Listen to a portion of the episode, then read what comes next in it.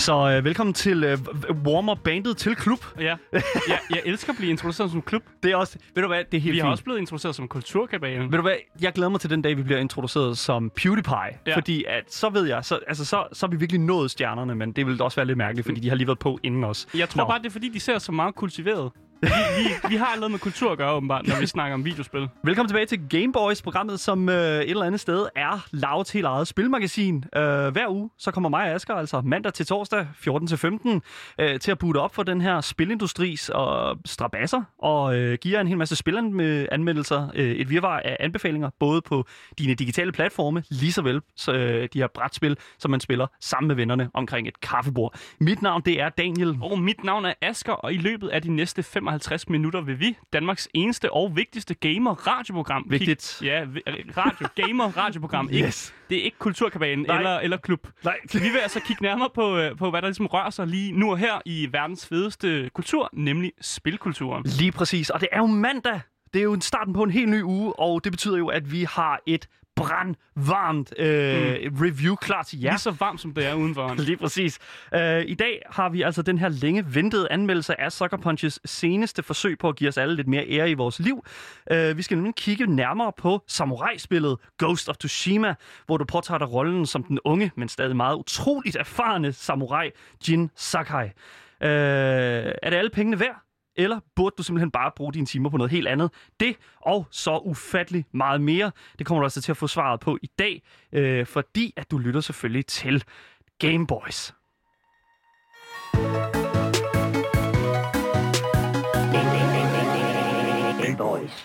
Først så skal vi dog have nogle nyheder. Det, kan, det skal vi. Og de kommer fra en, øh, en, en ret god verden, vil jeg sige her. Fordi vi skal snakke lidt om uh, Minecraft. Men ikke, ikke på den måde, som man normalt snakker om Minecraft, tror jeg. Fordi det fede ved Minecraft, det er jo, at det er, altså, det er jo enormt populært.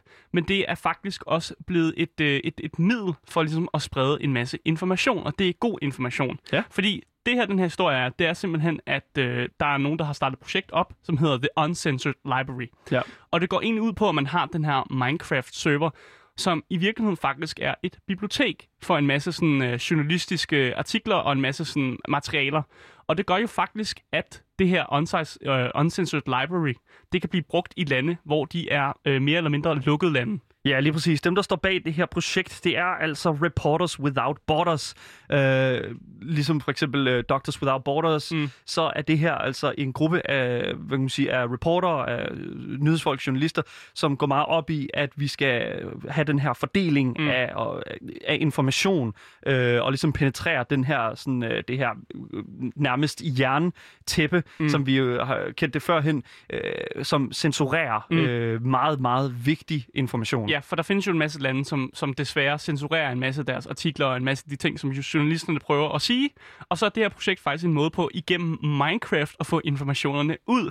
Fordi det fede ved Minecraft er, at det, det er lige præcis ikke banned. Det er ikke censureret i mange af de her lande. Så et land som, som Kina eller Rusland eller Saudi-Arabien, der Mm. kan folk simpelthen logge ind på den her server, og så kan de altså, lægge deres artikler ind, og så kan folk fra andre lande se dem, og omvendt også de journalister, som bor i lukkede lande, kan logge ind på deres Minecraft og ligesom finde de her artikler, og dermed få information ind i deres land faktisk. Yes, på deres hjemmeside har de jo formået at lave den her trailer til den her server, som man kan hente. Mm. Øh, og der er endda også en how-to-guide, hvordan man gør det. Øh, men de har jo lavet den her trailer, øh, som viser en hel masse selvfølgelig tekst, men de fortæller også en lille smule omkring, hvad det her projekt går ud på. Mm. Så jeg har lige taget nogle af de brudstykker, som, øh, som, som der, hvor der ligesom bliver talt lidt omkring projektet, og øh, lavet det til en lille collage til jer derude, så I lige kan høre. Og jeg synes bare lige, at vi skal spille det, og det kommer her. Censorship, blockages, internet surveillance, and incredibly restrictive laws. Orta Doğu'da basın özgürlüğü hiç bu kadar kötü olmamıştı. I'm Yulia Berezovskaya. I run Granny which is blocked in Russia. My name is Nguyen Van Dai. I am a news broker from Vietnam. I was sentenced 15 years in prison. Freedom of speech is important because we need to inform young people about the real political situation around the world. The Uncensored Library is a bold use of Minecraft. It really encapsulates everything that's great about this game and the community that it's created.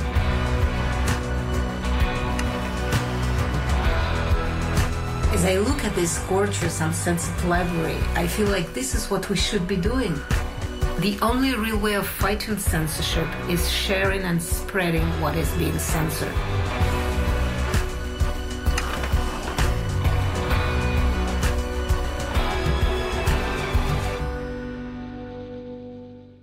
Så hele den her trailer her, synes Mm. jeg faktisk siger det utrolig godt. Altså, de har jo lavet det her kæmpe, den her kæmpe store bygning i Minecraft, Mm. øh, som huser en hel masse forskellige bøger, som du jo kan, Mm. lave, kan lave i Minecraft, hvor du, er sådan, altså, du kan lave en bog i Minecraft, og så kan du begynde at skrive den, og så kan du Ja. signe den, og så kan du læse den igen. Mm. Og det har de simpelthen øh, formået at lave det sådan, at øh, alle de her bøger her indeholder artikler Mm. øh, fra den frie verden. eller rapportager. Øh, Ja, den slags. Så hvis der er for eksempel en person i Saudi-Arabien, der har vil rapportere på et eller andet, og de har lidt svært ved at... f- altså, de er måske bange for at blive dræbt af styret, så kan de logge ind på deres min, øh, på Minecraft-serveren og simpelthen skrive artiklen derinde, og så kommer den ud øh, via den vej. Og det vi hørte i traileren her, var en masse af journalisterne, der ligesom snakkede om, hvor vigtigt det var, og, og de også bruger det. Så det er jo sjovt, at et, øh, altså et, et et relativt simpelt spil, som jo mest af alt er beregnet til altså et yngre publikum, faktisk bliver brugt til at dele informationer af altså journalister rundt omkring i verden. Ja, lige præcis.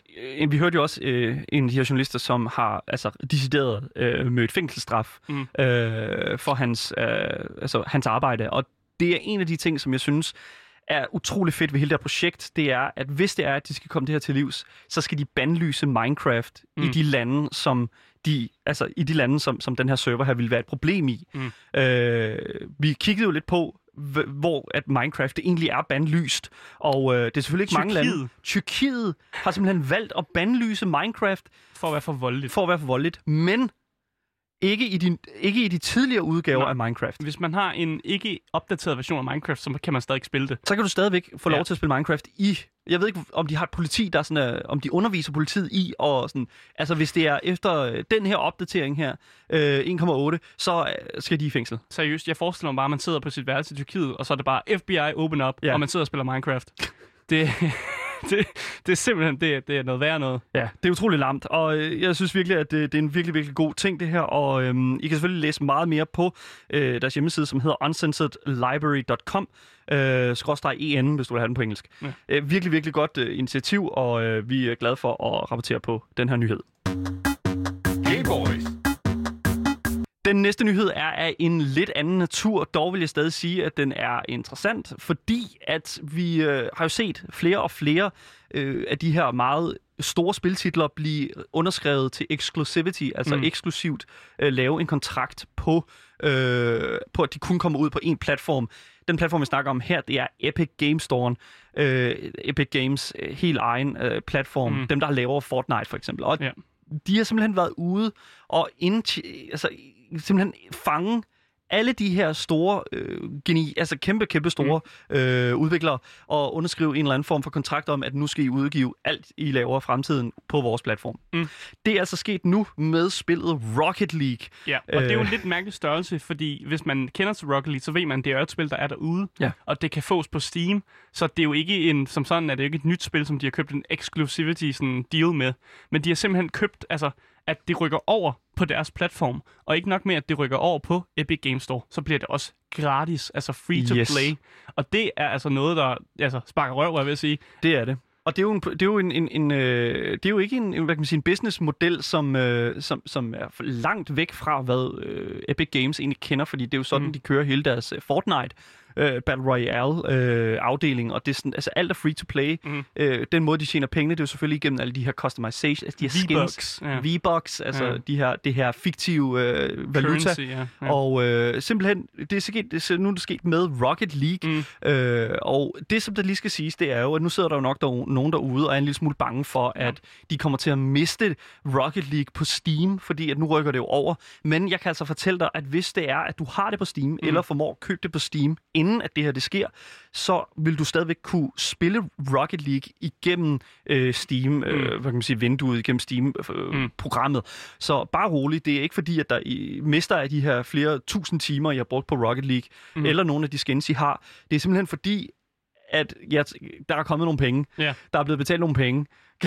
men, men igen, altså, som consumer kan jeg jo ikke, jeg kan jo ikke være sur over, at det bliver gratis på en anden platform. Hvordan, altså, det er der ikke noget dårligt i, at jeg kan få lov at spille gratis, Nej. inden jeg så skal købe på Steam. Så det gør, altså, for mig er det bare en big win. Det er en win-win, egentlig, for alle parter her, synes jeg. Ja. Det var også en udvikling, vi så øh, med Team Fortress 2, det her øh, sådan to, to, øh, to hold, der er imod hinanden, mm. som så lidt Counter-Strike-agtigt, men bare lidt mere cartoony, øh, hvor det simpelthen startede med at være en øh, ting, du havde betalt for, og så senere hen i forbindelse med, øh, der kom noget Orange Box, at det kom ud i en pakke med nogle andre spil, mm. så formåede det at blive det der free-to-play. Mm. Og altså, jeg, jeg ser det her som et absolut win for Psyonix, som er dem, der har lavet øh, Rocket League. Fordi... Igen, det, jeg synes, det er en win-win-win-win for alle. Det altså, det, det- er jo, der er ikke nogen, der taber her. Nej, og det, det er altså det, som jeg synes, at vi skal øh, altså virkelig lige understrege for øh, Epic Games. De sat dernede med godt nok. Altså, ja. de forstår virkelig at skabe de her gode situationer for både forbrugeren, for udvikleren og selvfølgelig også for dem selv. Mm. Jeg tror, for dem selv er nok den største, sådan, øh, øh, det, det, der trækker allermest mm. for dem. Men jeg synes virkelig, at det er virkelig fedt. Det skal lige siges, at øh, vi har endnu ikke rigtig nogen dato endnu for, hvornår det her kommer mm. til at ske. Men Psyonix har altså været ude at sige late summer, og det kan jo betyde Yeah, hvad ved jeg, i slutningen af september. I don't know. Det, med corona, ja, med corona, så kan det jo betyde næsten alting. Ja.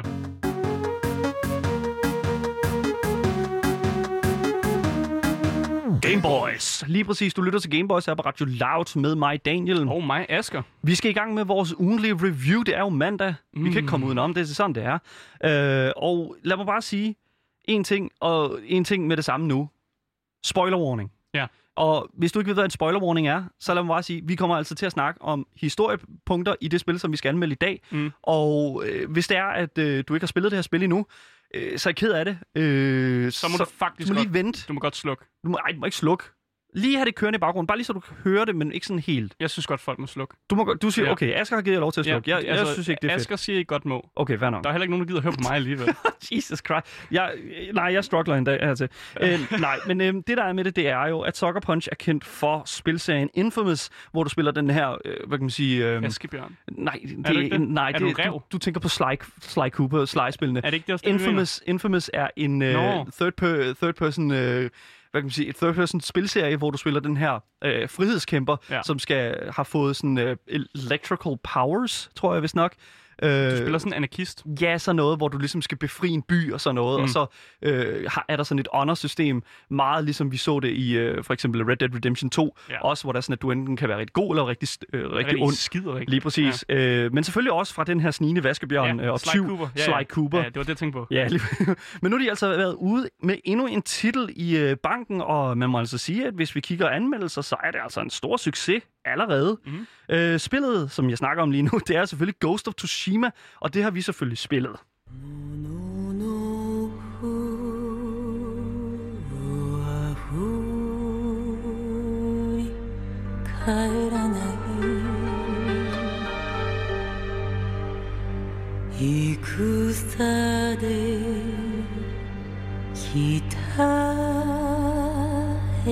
帰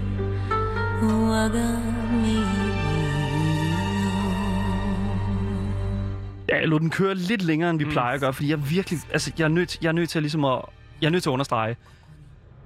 Altså, De rammer æstetikken, holy shit. og det kommer vi til at sige rigtig mange gange i løbet af det her review, tror jeg. Ja, men det- ligesom Death Stranding, så er, det, så er det som om, at de her nye øh, AAA-spil her, mm. de simpelthen bare rammer den der nerve der, mm. som virkelig bare er, altså æstetik 10 out of 10. Jeg tror også bare, at spil ikke sådan generelt i nyere tid er blevet meget bedre til at finde ud af, hvor musikken skal ligge henne. Og derfor tror jeg, at vi bliver ved med at se titler, hvor altså, æstetikken og, og hvor flot det ser ud, og musikken, det bare kommer til at køre som smør til altså, de fremtidige spil, vi kommer til at se. Ja, lige præcis.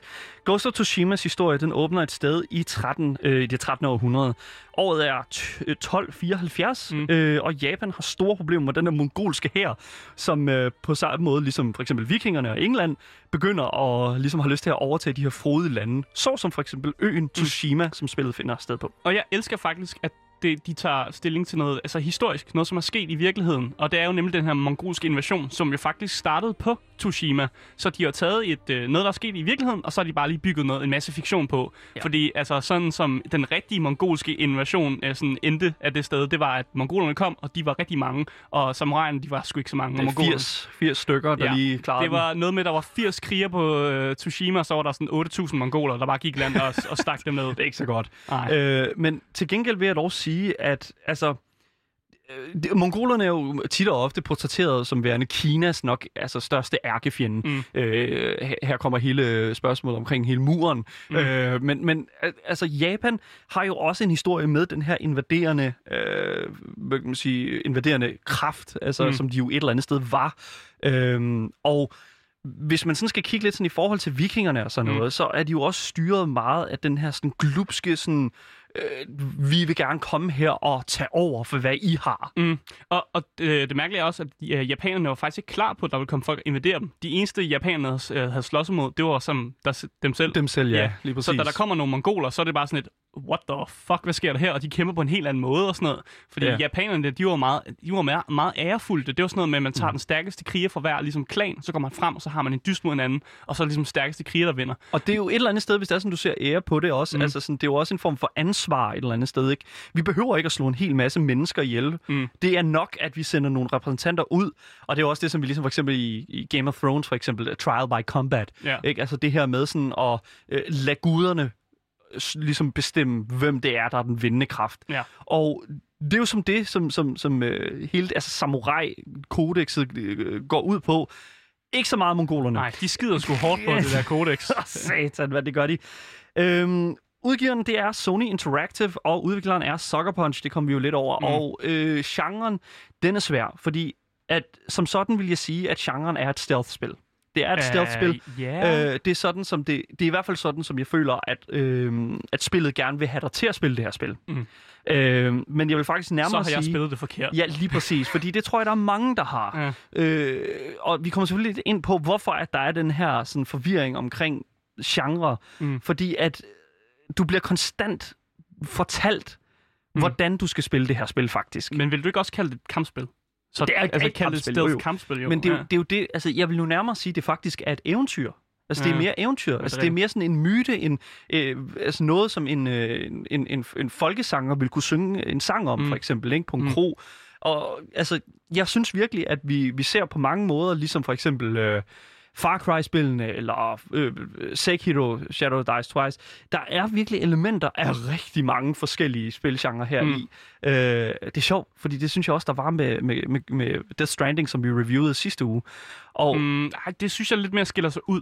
okay, men det er sådan en helt anden det, snak, men det, det er en helt anden snak, men jeg synes, det skiller sig meget mere uden det her. Det her, der, der er de lånt elementer fra en anden, og så bygget ovenpå, som er jo også det, man laver. Altså, det er jo sådan, man laver spil i dag. Ja, men det er svært at finde. Jeg synes faktisk, det er svært at finde den der ene genre.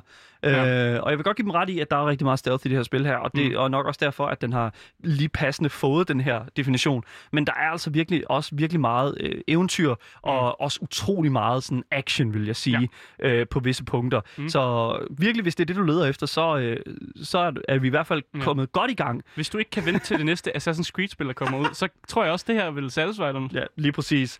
Øhm, I forhold til sådan handlingen i spillet, så vil mm. Mm. jeg bare lige hurtigt sige sådan, at på samme måde som vi kender det fra Far Cry-spillene, så går det altså meget af spillet ud på, at du enten skal befri de her små lejre eller sådan halvstore land, øh, landbrugsbyer, øh, som mongolerne har overtaget. Og her bruger du ligesom så Jin Sakai Mm. øh, og alle hans midler, som øh, han ligesom kan, altså kan få inddraget sig igennem historien til at ligesom møde fjenden head on, eller snige sig igennem skyggerne i håbet om at redde øen øh, Tsushima og alle Mm. dem, der bor på den. Ja, vi har jo allerede lidt snakket om, at det minder jo om et Assassin's Creed-spil, bare i en japansk setting, og så med elementer af noget, vi kender fra et Far Cry-spil, det her med, at du skal liberate forskellige ting. Ja. Så det er jo bare en, en mixture af de to, og så er der bare blevet puttet et lidt mere avanceret combat-system ovenpå, hvilket jeg synes er, er helt fint.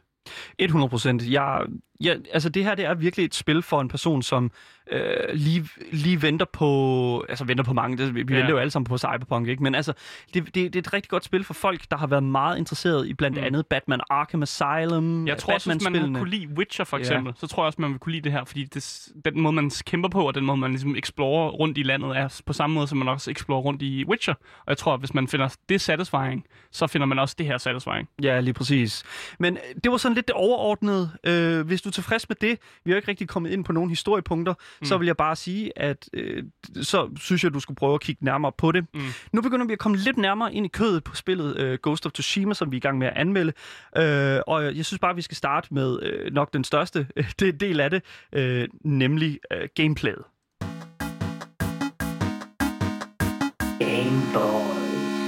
Fordi der er nemlig rigtig meget gameplay Ja. i det her spil her. Hvis du først er begyndt at lytte med nu, så lytter du altså til Gameboys her på Radio Loud med mig, Daniel. Og mig, Asker. Og vi er i gang med at review, som sagt, Ghost of Tsushima. lige præcis.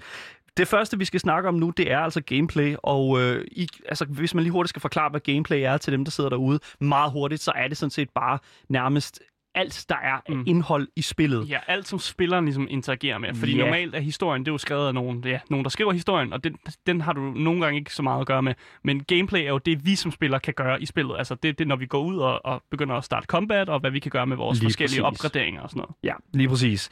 Øh, og det første, som jeg faktisk vildt gerne vil snakke om, det er altså øh, combat. Det er også det vigtigste en del af spillet, vil jeg sige. Det, det er i hvert fald For mig i hvert fald. en virkelig, virkelig Ja. stor drivkraft af at, ligesom at komme videre i spillet. Mm. Mm. Og hvis man kigger på combat sådan overall, så vil jeg faktisk sige, at øh, det har øh, utrolig gode øh, aspekter til sig. Mm. Øh, men det halter altså også en lille smule her og der, og det... øh, Det skal vi selvfølgelig nok godt komme ind på, hvorfor mm. jeg synes, det halter.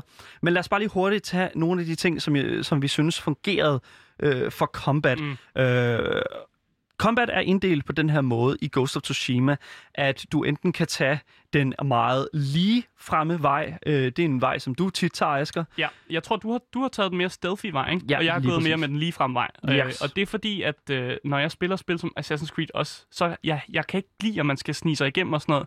Jeg synes, det tager tid ud af, ud af gameplayet, og jeg kan bare godt lide at gå i kødet på folk. Øh, og det tillader Ghost of Tsushima, man gør. Øh, man kan simpelthen gå op til nogen, og så kan man trykke på en knap, som egentlig gør, at man ud, Standoff. Ja, så man gør, at man udfordrer den første, man ser til sådan en, ja, en standoff. Ja. Øh, og det er mega fedt, fordi så, så er man bare i gang. Og så kan man øh, nakke sig igennem øh, altså, de mongolske styr- styrker, som man har lyst til. Og Ja, jeg kan godt lide, at jeg får lov at vælge imellem, og så skulle snige mig eller ej, fordi det gider jeg ikke.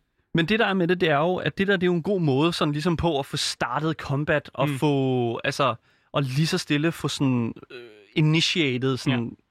Få fjernet nogle fjender som man det giver første. selv en fordel, ja. Lige præcis, fordi du ligesom, øh, når, når du ligesom laver det her standoff her, så kommer du ridende hen til en gruppe af de her mongoler her, og så øh, st- stiger du af, og så siger, råber Jin, øh, Sakai han råber, face me! ja. og så ved ja. du, går I sådan stil, langsomt hen imod hinanden, og så skal du holde en knap inde. Ja. Og øh, så det, der sker, det er, at lige så stille, så øh, nogle gange, så er de der, øh, du står overfor, I står sådan og facer hinanden, Ja. øh, og nogle gange, så står de lige sådan, og så, laver de, så tester de dig ligesom, prøver at få dig til at release øh, dit øh, Ja. attack for tidligt Det og er sådan det noget. dummeste, jeg har set. Hvem laver det i en rigtig sådan, sværduel, går over og laver sådan fake-outs med skuldrene og sådan noget? Det gør man jo. Det tror jeg Det- ikke, man gør i en rigtig det. sværduel. Selvfølgelig gør man da det. Man, Nej. man prøver også alt, hvad man overhovedet kan på at få den anden person til at, at blotlægge sig. Det, Ja, det giver ja. meget god mening, synes jeg. Nej. Okay, fair okay. enough. fair. Jesus Christ. Jamen, Men- jeg er ked af at være så pessimistisk. Okay, men altså jeg tænker så... Men, men jeg vil så til gengæld sige, i forhold til... Altså jeg ved ikke, hvor taktiske et eller andet sted mongolerne er. Jeg ved ikke, om, om det er så tro til mongolernes sådan, Mm. øh, taktik, Jeg tror, fordi hvis de er jo var- lidt barbarer, Ja, hvis der, var, hvis der var reddet en japaner, han havde sagt face me, så havde de bare kastet en sådan, ja, skudt med en ildpil eller sådan noget. Som er det, man jo også ser i starten ske. For Ja. det er det allerførste scene, man ser. Der er der ham her krigeren, krigeren, der går hen, og så smider mongol, der er ham mongolske leder, han smider bare fucking en fakkel på ham. Slut. Ja, færdig. Ja, sådan. Øh, og du får to pile i ryggen. Altså, ja, det kan vi selvfølgelig også snakke om, i start, Mm. mm. når vi kommer til narrativet, i forhold til, øh, hvordan hele anslaget er.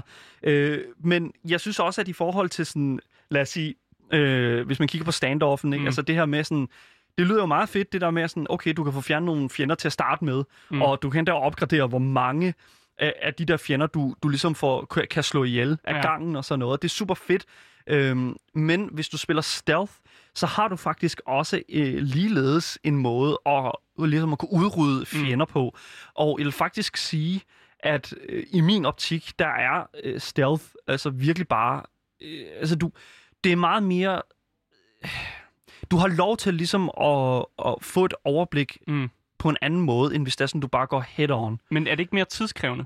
Fordi nu i stedet for, jeg Ikke ikke særlig meget mere... Jeg kan bare forestille mig, det er tidskrævende, fordi det er altid i Assassin's-spil. Ja. Fordi du skal sådan, åh, du skal lige snige op, så skulle du igennem en busk, så skulle du herover, så skulle du måske smide noget et eller andet for øh, altså, få en eller anden til at kigge et andet sted hen.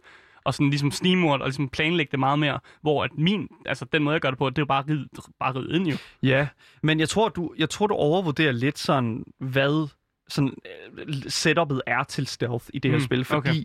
at meget af tiden, så er det, at du kommer op til den her, lad os sige, den her fæstning, som, som mongolerne har indtaget, Ja, og du nu skal lille havnerby. Ja, lige præcis, som du skal befri.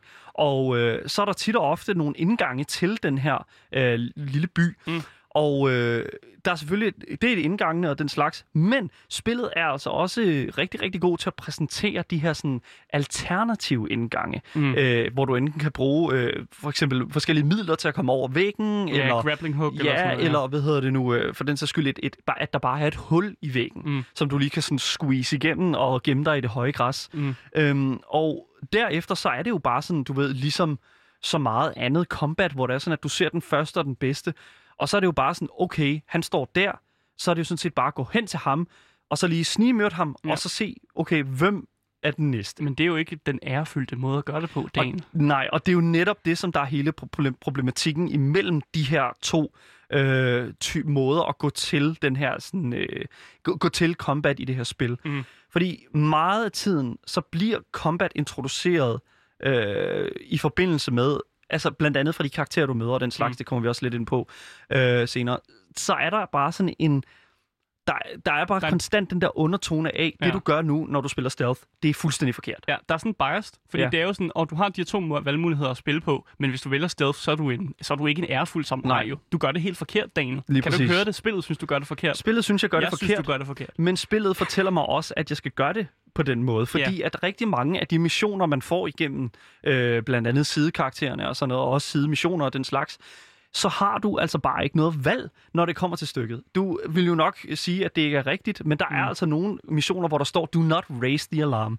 Ja. Og øh, her tænker jeg på en enkelt mission, hvor, der, hvor du skal ud med karakteren Yuna, øhm, og simpelthen øh, snigmørte, no, snigmørte nogle af de øh, slavehandlere, som øh, havde, øh, ligesom, ha, har tæsket hende, fordi hun har ligesom været øh, en slave i sit, tid, i sit unge liv. Ja. Øh, og ligesom komme ind og, og, og hævne hendes øh, barndom på den mm. måde. Og der er du simpelthen tvunget til at, at, at snige dig. Så Ja. uanset hvor meget skal ud du får af din onkel, så er det simpelthen... Øh, Men det synes jeg er skide irriterende, fordi jeg har spillet ærefuld samurai, og så får jeg ikke valget mellem, om jeg, så skal jeg tage mod stealthy. Ja. Og jeg bare sådan, åh, jeg har ikke engang opgraderet mit sådan, det der. Nej. mærkelige stealth-svær, man får, og opgraderet, jeg er god til at stealth. Det har jeg slet ikke puttet point i, fordi jeg var bare sådan lidt, nej, men jeg skal ind og kæmpe, og så får man ikke noget valg, og så bliver onkel alligevel sur, og ja. man er bare sådan, come on, man. Onkel er sur, uanset Come hvad der on, sker. man. Og det er super ærgerligt, fordi at jeg føler virkelig, at det kunne have været nice, at de havde taget måske en lille smule ind af, hvad de havde lært fra Infamous. Ja, øh, det der deres, med, at man har et valg. ja, deres tidligere spil, Sucker Punches tidligere spil, øh, hvor du simpelthen har et valg om at, at beslutte, hvilken go, hvilket ghost vil jeg være. Mm. Øhm, nu hedder spillet godt nok The Ghost øh, of Tsushima, eller Ghost of Tsushima, Mm. øh, men, men jeg føler bare lidt, at der, vil, at der ligger en beslutning om, at det her det, det skulle være et stealth-spil Mm. mm. til at starte med, og øh, selvfølgelig en historie om at gå imod den her samurai-ære. Og jeg vil også sige, at, at det binder sig lidt sammen i slutningen af spillet, Mm. men, men det giver dig bare en virkelig dårlig altså sådan smag i munden, når Ja. det er sådan, at du spiller øh, altså, og, og, og har combat, Mm. fordi at du ligesom du føler, du gør noget, du ikke må. Ja, ja, præcis. Fordi det har jeg, hver gang jeg bliver tvunget til at skulle stealth-myrde nogen, så føler jeg, at jeg, skal gøre, jeg gør noget, jeg ikke må. Og så fortæller min onkel også, det må du ikke. Og jeg var sådan, jeg havde ikke noget fucking valg. Nej. Nej, hvis I giver mig et valg, så er det okay, men det Ja. havde jeg ikke. Nej, lige præcis. Øhm, en anden ting i combat, det er altså de her duels. Mm. Øh, og der vil jeg altså lige sige, at det er simpelthen, det er fantastisk. Duelsene er alfa og omega. Det er fedt. Ultra nice. Den Ja. hele, hele combat-delen af den her sådan boss fight lignende ting. Mm. Altså en på en, og, en, øh, en mod en, ikke? Altså det er virkelig sådan den mest sådan ærefyldte måde at have en, en combat. Og øh, Ofte sker det også i de her cirkler med Ja. sådan et, et, noget i Små baggrunden, ringe og- som ja. bare er fucking flot. Ja, lige præcis. Ja. Ja. Øh, og det er det, som jeg synes, at, at, at der virkelig sådan, at der bliver virkelig lagt op til det, mm. øh, hver eneste gang, du har en af de her dueller her. Og øh, jeg kunne faktisk godt tænke mig lige hurtigt at lige at spille noget musik fra når du tager ind mm. øh, i en, en af de her duels her. Øh, fordi det er altså virkelig sådan altså virkelig, virkelig, øh, sådan, hvad kan man sige, anticipation, altså Mm. virkelig, virkelig typisk de her samurai-film Mm. her. Man er på kanten af sædet, hvad kommer der til at ske? Mm. Øh, lad os høre det her.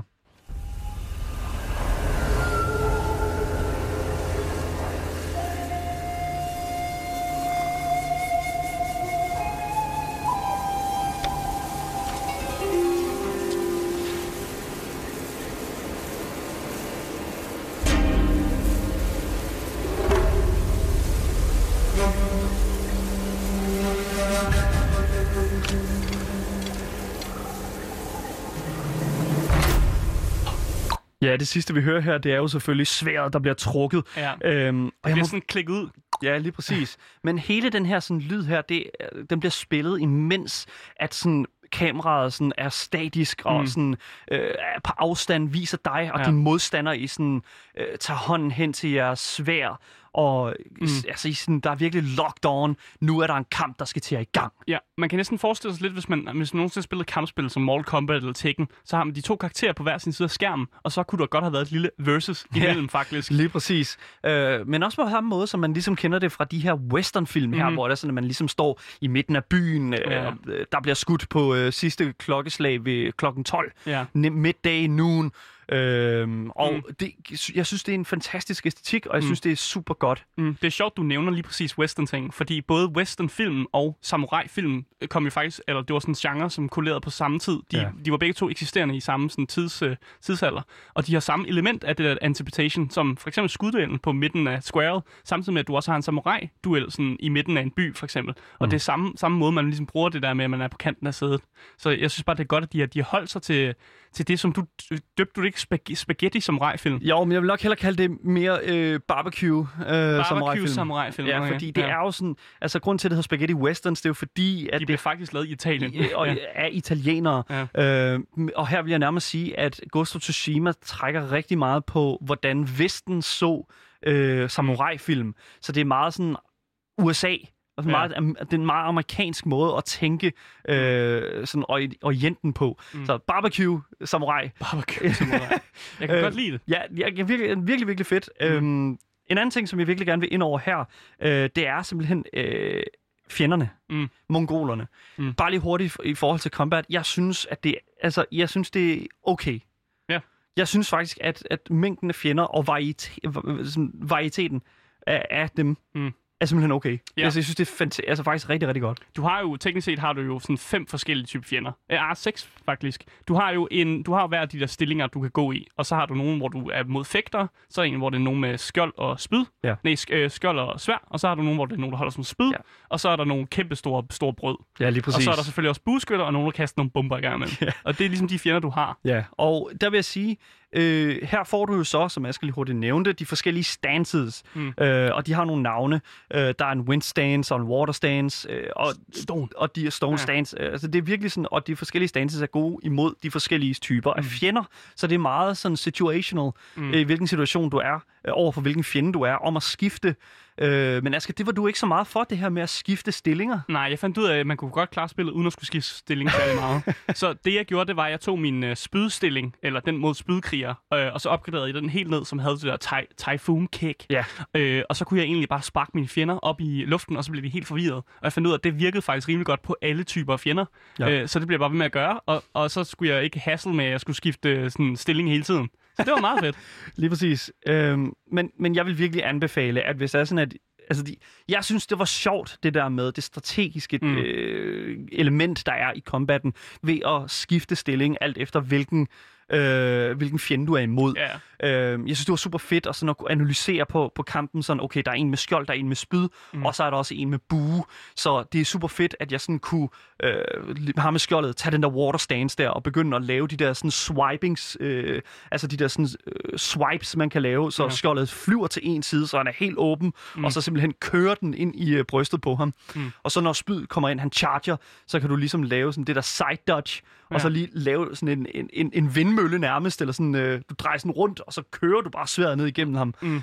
Det, var, Altså, det, det er virkelig flydende combat. det er det virkelig, Ja, altså det virkelig, virkelig fedt, og altså virkelig optimeret, Mm. og jeg synes virkelig, at, at når det kommer til sådan noget som for eksempel bueskyd, øh, altså, det, Mm. mm. øh, altså, okay, så bueskyder er nok Hold det, som jeg har læst. Jeg har læst rigtig, rigtig meget kritik af bueskyderne, Mm. øh, men jeg vil altså sige, at Sucker Punch har været virkelig, virkelig gode til at komme os lidt til undsætning Mm. med en ting, som faktisk i andre spil er rigtig irriterende. Og ikke bare fordi, at det er irriterende, at de skyder pil på en, men fordi, at der kommer utrolig meget altså sådan UI op. Mm. Altså sådan, øh, når jeg siger det, så mener jeg sådan, at der kommer sådan en indikator på, at der kommer nogen, der skyder en pil efter dig. Mm. Her har de simpelthen gjort det udelukkende med lyd. Mm. Og øh, jeg har prøvet at finde den lyd, de laver, når de skyder pile af. Jeg ved ikke, hvor, hvor nemt den er at høre, så nu prøver jeg lige at afspille det. Det er lidt i baggrunden af noget andet combat. Nu skal vi lige prøve at se, om vi kan høre det her. Det kommer her. Nej, men jeg kan ikke høre en skid. Øh, men men den, den ligger der altså. Jeg kan, lige, jeg kan lige prøve at høre det spille igen. Kom her. kan jeg høre en skid. Nej. Nej, det er altså, hvad hedder det nu, det er altså de her bueskyder, som, hedder, øh, som, som råber Dosho! Ja. Dosho! Ja, Som nogle gange er- råber de også noget andet, Ja. men, men den normale er dojo. Og jeg tror, at, at det, det betyder at dukke sig. Ja. Altså dig. Øh. Og øh, når, hun- når, når en bueskytte siger det, en mongolsk bueskytte siger det, så dukker alle mongolerne sig. Mm. Og så står du der og ligner en dum idiot. Ja. Hø. Men det er jo rigtig smart jo, for jeg tænker, det vel også, det er vel også sådan, man har faktisk har kæmpet tilbage i tiden. Fordi hvis der står en kammerat foran, så er du bange for at ramme ham, så bliver du nødt til at sige til ham, at han skal dukke sig. Og så siger du det på dit modersmål, som er, som er blevet gjort til sådan lidt afart, så man godt lidt kan forstå det, ikke? Ja. Fordi det er jo også noget med, at Jin, han kan godt snakke øh, kinesisk, eller sådan noget. Han kan snakke en lille smule mongolsk Ja. og, og en lille smule kinesisk. Han er sådan lidt all over, fordi det hele flyder lidt sammen. Ja. Øhm, Men men det er måske også derfor, man faktisk kan forstå, at det dojo betyder dodge, eller sådan ja, sådan noget, den stil. Man skal dukke sig. Ja. Så combat, virkelig, virkelig godt. Altså virkelig, virkelig, øh, ikke sådan super innovativt, men alligevel, der er nogle virkelig fede ting i det. Mm. Øh, bestemt en ting at øh, holde øje med i det her øh, spil. Det næste, jeg hurtigt gerne lige vil snakke om, det er sværhedsgraden. Mm. Sværhedsgraden er øh, som udgangspunkt, Mærkeligt. Det skifter Ja. sådan lidt. det skifter rigtig meget. Ja. Jeg har spillet øh, mig virkelig, altså hele spillet nærmest på hard. Mm. Øh, fordi at jeg føler, og det er ikke fordi, at jeg prøver her at stå Og og, pro-gamer, og, og være Daniel. pro-gamer. Ja. Det er simpelthen fordi, at jeg følte, at hard simpelthen var så meget mere tæt på, på hvad jeg følte var Mm. realistisk. Ja, jeg spillede på medium, så jeg kørte bare den standard. Jeg plejer altid at sige, at det spillet sådan gerne vil have mig til at spille ja. På. Difficultyen, det er også det, jeg tager. Jeg synes, medium er så... Det var alt for let. Ja. Jeg synes simpelthen, at det var alt for let. Men sådan som det er bygget op, og så det er vi faktisk blevet ret, ret meget enige om, det er, at det første område, det er super let. Ja. Øh, rent sværhedsgradsmæssigt. Så kommer du til akt 2, som Mm. er i midten af, af Toshima-øen Mm. øh, øen der, og så bliver det bare væsentligt meget sværere. Så stiger difficultyen lige. Det er fordi også i, i, i etteren, der er det ligesom om, man skal lige lære spillet. Så i starten, de første fem combats, så dør man her meget, fordi man ikke aner, hvad først der foregår, eller. Ja. man skal lige fange den. Så bliver man god til det, og så er hele første akt egentlig ret nemt. Så kommer der det der, hvor du kommer over i anden akt, og så er det som om, de, de, de har fundet ud af, okay, du ved, hvad du laver, så du stiger difficultyen helt vildt. Og Ja. så de ting, der engang virkede, det er som om, at okay, nu skal du lige vente til, at du faktisk skal gøre noget andet i stedet Ja. for. Og så bliver det vildt svært. Øh, men så bliver det så let igen.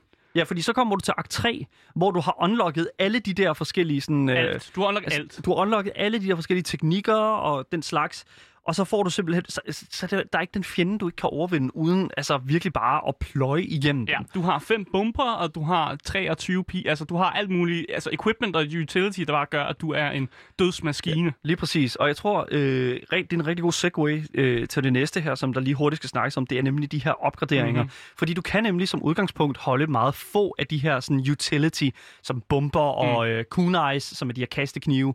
Øh, og øh, det kan du så opgradere ved at eventuelt, øh, ved for eksempel at slå dyr ihjel og tage deres skin mm. og øh, få en masse supplies, jern og stål og sådan nogle ting. Og tage tilbage til, til hvad kan man sige, Nogle smedjen camps, og ja. camps. Og så kan du lige så stille få sådan opgraderet kapaciteten af, hvor mange du har af de her ting. Mm. Og ja, altså hvis det er sådan, du er sådan en som mig, der går rundt og laver alle de her små bitte ting, der er over det hele, Ja. så ender du op med at have opgraderet det hele i midten af akt 2. Ja. Og så er du simpelthen bare sådan, okay, nu kan jeg ikke holde mere. Altså nu holder jeg bare, nu, nu kaster jeg bare alting. Ja. Altså smoke bombs og øh, hvad hedder nu, sticky grenades og sådan noget. Altså det er bare sådan nogle, øh, det er sådan nogle fede utility ting, Men, men man har for meget af det. du har for meget af det. Så det, det, er jo en, det er jo en clear win hver gang. Hvis, Ja. hvis du har alt det equipment, så er det clear win. Det er det virkelig. Der skal ikke så meget 100%. til, og det, det er også derfor, den dør lidt ud efter akt 2 jo. Så er det sådan, okay, jeg kan alt. Jeg er jo bare en omvandrende legende lige nu. Ja, lidt- det er det. Øhm, jeg vil så også sige, at altså, du kan også opgradere... Altså, der er også et opgraderingssystem øh, med din armor, og der er også et opgra- opgraderingssystem både med dit svær og din bue, og, øh, altså, og, og Amuletter også. Ja, ja.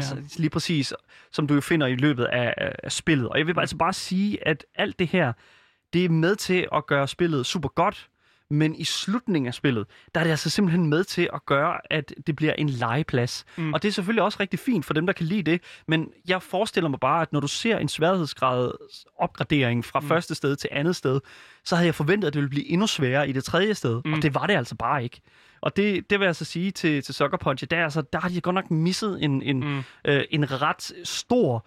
Øh, altså, jamen, det ved jeg Bare ikke. lige for Altså, at holde fast. Ja. Altså holde folk fast til det sidste også. Fordi det kan godt være, at folk så dør ud der, fordi nu har de clearet, altså stort set taget alt, hvad der er at finde i både akt 1 og 2, og så mister man bare lidt den der, fordi der, der, der er ikke noget, der sådan udfordrer dig mere. Så det kan godt være, at man, man falder fra der. Ja. Og det er jo lidt ærgerligt, kan Lige man sige. præcis. Det næste, jeg lige hurtigt gerne vil snakke om, det er en ting, som jeg synes var meget unikt til det her spil, Mm. øh, nemlig navigation. Øh, så normalt, når du har et videospil, så har du jo gerne et kompas, Mm. øh, som er enten i toppen, øh, hen ved mappet, eller nede i bunden, eller whatever. Altså, det, det er altid til stede, og der er Mm. altid en eller anden form for quest-markør et eller andet sted, som du skal følge efter. Og det er der også i Ghost of Tsushima. Øh, men det er altså kommet i form af vinden. Mm. Vinden er en ting, du kan se, selvom at øh, sangen jo siger noget helt andet. Øh, men hvad hedder det nu? Vinden i Ghost of Tsushima er simpelthen de pejlemærker, som du har. På controlleren kan du lige swipe op på den der PS4 øh, sådan touchpad Ja, der. touchpad. Og så kan du simpelthen, så den der vind der, den blæser ligesom i den vej, du skal, mm. øh, hvor at du har sat en questmarkør på mappet, som er i øh, sådan Mm. startmenuen. Og det synes jeg er virkelig, virkelig fedt. Ja, Og det, det er til stede konstant, hele, altså hele vindaspektet. Det fjerner jo også det der med, at man skal have et minimap nede i hjørnet. Ja. Og- Med noget, der viser, hvor du skal hen. Men Og generelt det synes er- jeg er ret godt. Generelt er hele det her spil her faktisk virkelig light på, øh, på alt UI, altså, mm. øh, altså user interface, både health og øh, sådan stamina og den slags. Det er virkelig, virkelig altså meget let, og det synes jeg er med til at gøre hele spillet meget mere altså sådan øh, immersive. Mm. Øh, virkelig, virkelig fedt, og en virkelig, virkelig god, øh, sådan god, øh, sådan virkelig god måde at fortælle, mm. at det her, det er en, en virkelig verden. Uh, virkelig, virkelig fedt. En anden ting, som jeg lige hurtigt vil sige i forhold til vinden, det er altså, at den er til stede næsten altid. Mm. Og, øh, på en eller anden måde. Og jeg vil faktisk gerne lige spille noget mere lyd. Den her gang, der kan man altså høre det, det håber jeg.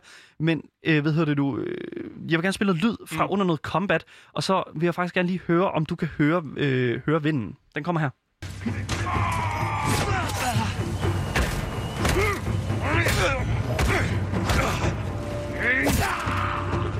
Jeg ved ikke, om du hørte det. Der var den tydeligere. Den er meget Det tydelig. var meget tydeligere end Dojo, som man slet ikke kan høre, fordi Men- der var... Øh, Ja, lige præcis. Men her kan du altså høre konstant den der Mm. mm. vind der, der er til stede, selv når det er sådan, at, at, at alt, er kamp, alt er i kamp, og Mm. alt er fuldstændig kaotisk og kaos. Super fed lille detalje, og Mm. øh, klart med til at gøre det hele meget nemmere at være, hvad hedder det nu, øh, at være the, være the ghost. Det næste, jeg lige hurtigt vil snakke om her, det er altså dit omdømme i spillet. Mm. Så dit omdømme er jo en ting, du leveler op, når du laver forskellige side missions. Mm. Og øh, det gør du ved at redde øh, små, øh, hvad kan man sige, øh, det, små settlements selvfølgelig, men også bare sådan en lille klump mongoler, der har fanget en fyr og bundet ham, og så kan du skære ham løs, og så giver ham fyren, du har reddet, noget information til dig. Mm. Øhm, og når du har gjort det, så optjener du ligesom sådan et, et meter, øh, hvor at øh, hvis du rammer, hvis du fylder en kugle op, så får du et teknik point. Ja. Og det kan du bruge til, hvad du har lyst til. Og Ja. Så kan du opgradere dine stances, eller du kan opgradere dine sådan, skygge, skygge moves, er det det, det hedder? Ja, Dine ghost moves. Ja, lige præcis. Men du kan jo opgradere rigtig mange ting. Både, mm. Altså både samurai stances, øh, du kan gøre øh, dine øh, attacks øh, altså meget mere anderledes Mm. i forhold til sådan mere damage, mere sådan, øh, mere sådan for, force på dem og sådan noget. Perfekte pareringer. Perfekte Den, pareringer. det var den, jeg hurtigst skulle have. Ja, fordi jeg fandt ud af, at når man gør det, så bliver folk bange. Og jeg elsker det der med, at de bliver bange for dig og løber væk. Så når man får den der perfekte parering, så kan man lave sådan en slag, som, hvor, så, hvor der er nogle mongoler der bagved, der falder over sig selv og sådan der. Samurai. Ja, lige præcis. En øh, lille kritik af det her system, det er desværre, at der er alt for meget at lave og alt for lidt at bruge det til. Mm-hmm. Fordi jeg er i den situation nu, at jeg har taget alt, hvad der er værd at tage i det her skilltræ, mm. og jeg har nu stadigvæk en masse skill points, som... Øh, som dukker op. og jeg tror måske, at det er fordi, at de har noget DLC, noget downloadable content planlagt, og at øh, du kan starte ud med at bygge Jin som den person, mm. du er, øh, som den person, du gerne vil have. Men jeg, kan simpelthen, jeg synes simpelthen, det er ærgerligt, at der ikke er noget at bruge det på. For eksempel ligesom mm. Breath of the Wild, Legend of Zelda, hvor at du optjener de her point ved at klare en masse sådan, forskellige øh, opgaver, og så kan du bruge dem på enten at få mere liv eller øh, mere mm. stamina. Og det føler jeg virkelig, at det kunne det have brugt i det her spil her, og ligesom brugt øh, de her, den her overflod af point. Øh, man mangler lidt bare er der. Ja, man mangler lidt en gulerod til sidst, og øh, det, det er super ærgerligt, fordi at der er så meget andet godt. Mm. Øhm, og det, som der er super godt, nu vil jeg lige gå igennem dem alle sammen, øh, fordi der er virkelig, virkelig meget godt her til sidst. Det er revne. Åh, oh, elsker dem. Du har de her forskellige shrines, ja. øh, alders, øh, i, ud over hele sådan Tsushima, mm. øh, hvor at du finder en rev, og så leder reven dig hen til det her alter, som du kan bede til, og så får du, øh, et, hvad kan man sige, så leveler du den der sådan, øh, det meter der, som Ja. giver dig, øh, så du kan have flere af de der amuletter, Mhm. øh, som gør dig stærkere. Og, Og vi behøver noget. faktisk ikke at snakke om andet. Reven er det bedste. Revne er klart Hej, det hej, bedste. vi ses. Lige præcis. øhm, men så er der også de her gule fugle, som leder dig hen til andre, for eksempel, for eksempel missioner, øh, for eksempel øh, øh, de her Pillars of Honor, mm. som øh, også er sådan nogle, øh, hvad kan man sige, øh, sådan nogle steder, hvor der står svær. Søjler. Ja, hvor der er sådan nogle svær, som du kan tage, og så kan du bruge det skin Mm. på, dit, øh, på dit eget svær. Det er mega fedt. Øhm, der er også de her Bamboo Strikes, som jeg er meget stor fan af, fordi mm. det er sådan lidt sådan... Øh, det er sådan et, et, et quick time event, Ja. ja. hvor du skal du står foran, og så skal du skære alle øh, bambuspindene op øh, over, og så når, hvis du gør det i et rup, så øh, får du øh, mere sådan, øh, hvad kan man sige, af det der. Mm. Øh, Viljestyrke. ja, viljestyrke, ja, Ja. ja. lige præcis, hvor at, som du bruger til enten at hele og genopleve dig selv, ja. eller Slår du hårdt på brystet, så Ja. får du åbenbart healing. Ja, lige præcis. Øhm, og det er så super fedt. Øh, det er sådan en lille quick time event, hvor du skal trykke på nogle knapper rigtig, rigtig hurtigt. Hvis du synes, det er pisseirriterende, så kan du altså slå det fra inde i settings. Jeg bare lige at sige det. Cheatsy Ja, doodles. lige præcis. Øhm, der er også de her hot springs, hvor du kan sætte dig ned Og reflektere. og reflektere over nogle forskellige sådan, plot points, mm. øh, nogle, nogle karakterer og din egen historie og den slags. Virkelig godt. Det får du mere HP af. Meget let, men stadigvæk en del, og giver lidt flavor til det hele. Og så er der jo haikus, det, som er en det er faktisk stor en af mine del. yndlingsting, faktisk. Men det er en kæmpe del af altså sådan hele, hvad kan man sige, den japanske kultur, haikus. Mm. Og det er jo, hvis du ikke ved, hvad et haiku er, så er det jo fem stavelser, syv, Syv stavelser og og fem. fem stavelser øh, i, i, i sætninger. I tre linjer, og det skal være noget med, at der skal være en setting, og så skal der være en ændring på settingen. Ja. Øh, det er sådan noget med, der er nogle regler for, hvordan haiku skal være. Lige præcis. Og øh, det kan du altså sætte dig ned, og så får du, når du har lavet et rigtig, rigtig godt haiku, så kan du altså få det der headband, mm. øh, som du har skrevet det på, og så øh, kan du putte det på, og så får du det headband. Mm. Og så inde i options, øh, inde i, hvor du kigger under det, så kan du læse haikuet igen. Og jeg synes altså, det er en fed lille edition. Jeg synes, det er mega nice. Og det er jo et haiku-digt, som du har skrevet. Ja. Du har godt nogle valgmuligheder, men det, det er noget, du selv har lavet. Ja. Så jeg synes, det er nice. Lige præcis. Øh, en anden ting, som jeg synes, der er rigtig fedt, det er de her Bart Tales. Ja. Ja. Øh, en Bart, det er jo sådan en musiker, som man finder på landevejen. Øh, og til det vil jeg bare sige, helt fantastisk at høre omkring de her legender, som garanteret har rødder i virkeligheden Mm. et eller andet sted. Hvor du simpelthen får, altså der er en, som gør, at du laver sådan et heavenly strike, som ikke kan blokeres. Der er en anden, som gør, at du sådan flyver rundt fra øh, person til person og sådan skærer halsen op på dem. Sådan en rigtig animations-samurai-movie, Samurai Jack-agtigt Ja. øh, måde at gøre tingene på. Ja. Lige præcis. Virkelig, virkelig fedt. Øh, der er utrolig meget mere, altså sådan noget som wildlife. Du må ikke, øh, hvad hedder det, du skal passe på. Du skal ikke slå deersene ihjel. Du må ikke slå hjortene ihjel. Hvis du gør det, så bliver naturen virkelig gal. Ja, det tordner helt vildt. det kommer jeg til at gøre. Det er ikke så godt. Øh, men det er sådan de ting, som jeg føler, at rent gameplay-mæssigt har været en, en, en virkelig, virkelig stor del. Mm. Øh, Det er jo også lidt innovativt i forhold til, hvad man normalt vil kunne finde i hvilket som helst andet videospil. Så jeg synes, det er mega fedt, at de har de her mærkelige random events, som er sådan lidt inspireret af japanske ting. Ja, lige Så præcis. det, det giver mening, at godt lide det. det synes jeg også virkelig, virkelig godt. Lige hurtigt skud ud til grappling-hooken. Den er virkelig, virkelig god. Den er også virkelig, virkelig lort. Jeg har fløjet ned af, af klippesider så mange gange. Det er simpelthen forfærdeligt. Men så, den er så meget skud god. ud til Grappling Hood mega alligevel. Okay. Fair.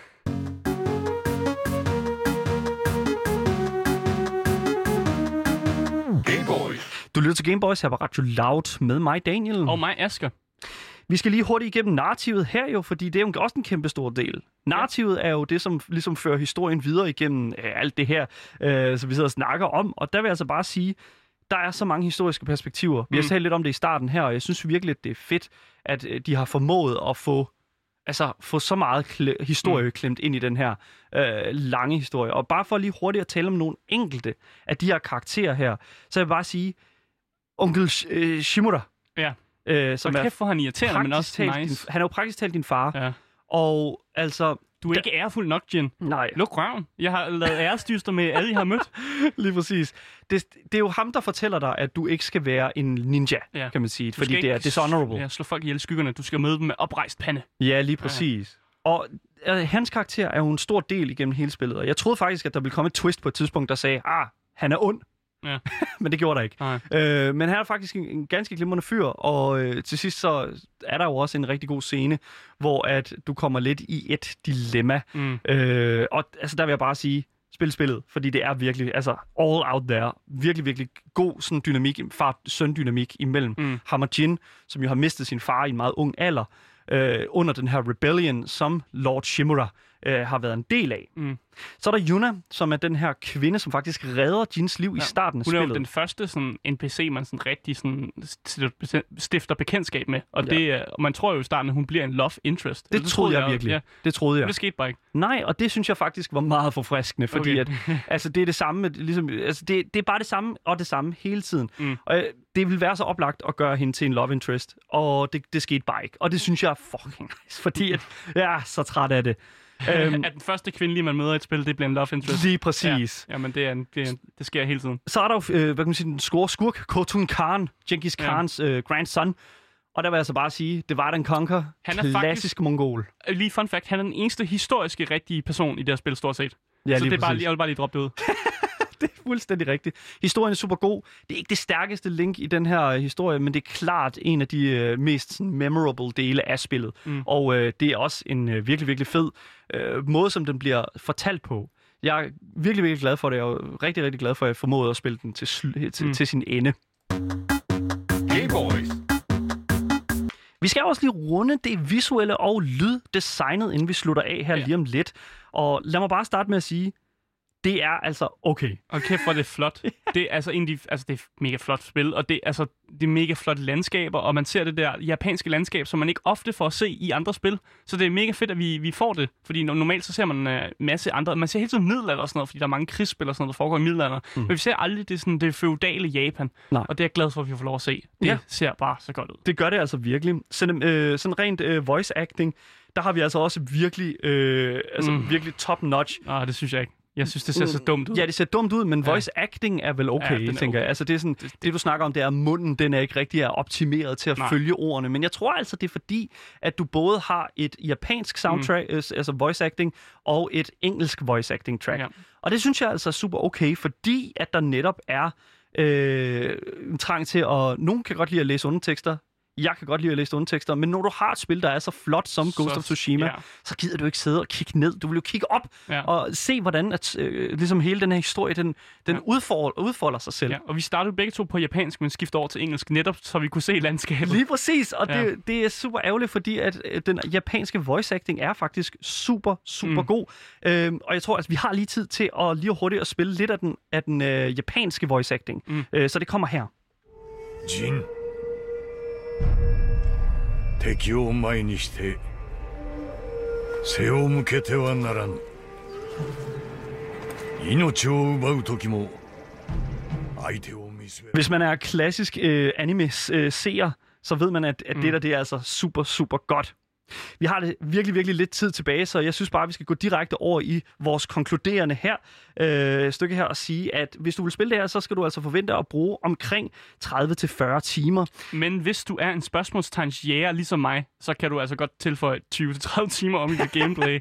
Lige præcis. Det er et super, super godt spil. Det er ikke et, øh, hvad kan man Det er sige... ikke 10 ud af 10 spil. Nej, men det er altså pengene værd, hvis du køber det i øh, fysisk tilstand, Mm. hvor du altså, kan komme afsted med at skulle slippe omkring de der øh, hvad er det, sådan t- 300 kroner. 300, ja, Sådan noget. 399 tror jeg, du Ja, betalte så, for det. sådan noget i den stil. Virkelig, virkelig god pris, og øh, virkelig, virkelig godt spil efter den pris. Så ja, super, super godt. Gay Boys. Det var altså konklusionen på vores program i dag, og jeg vil bare sige, at øh, hvis I har nogle spørgsmål eller nogle kommentarer til os omkring Ghost of Tsushima derude, eller vores dags nyheder, så skal I altså ikke være bange for at skrive til os på vores game e-mail, e-mailadresse, undskyld, gameboys eller kontakte Louds, Louds egen Instagram-profil, som hedder radio.loud.dk.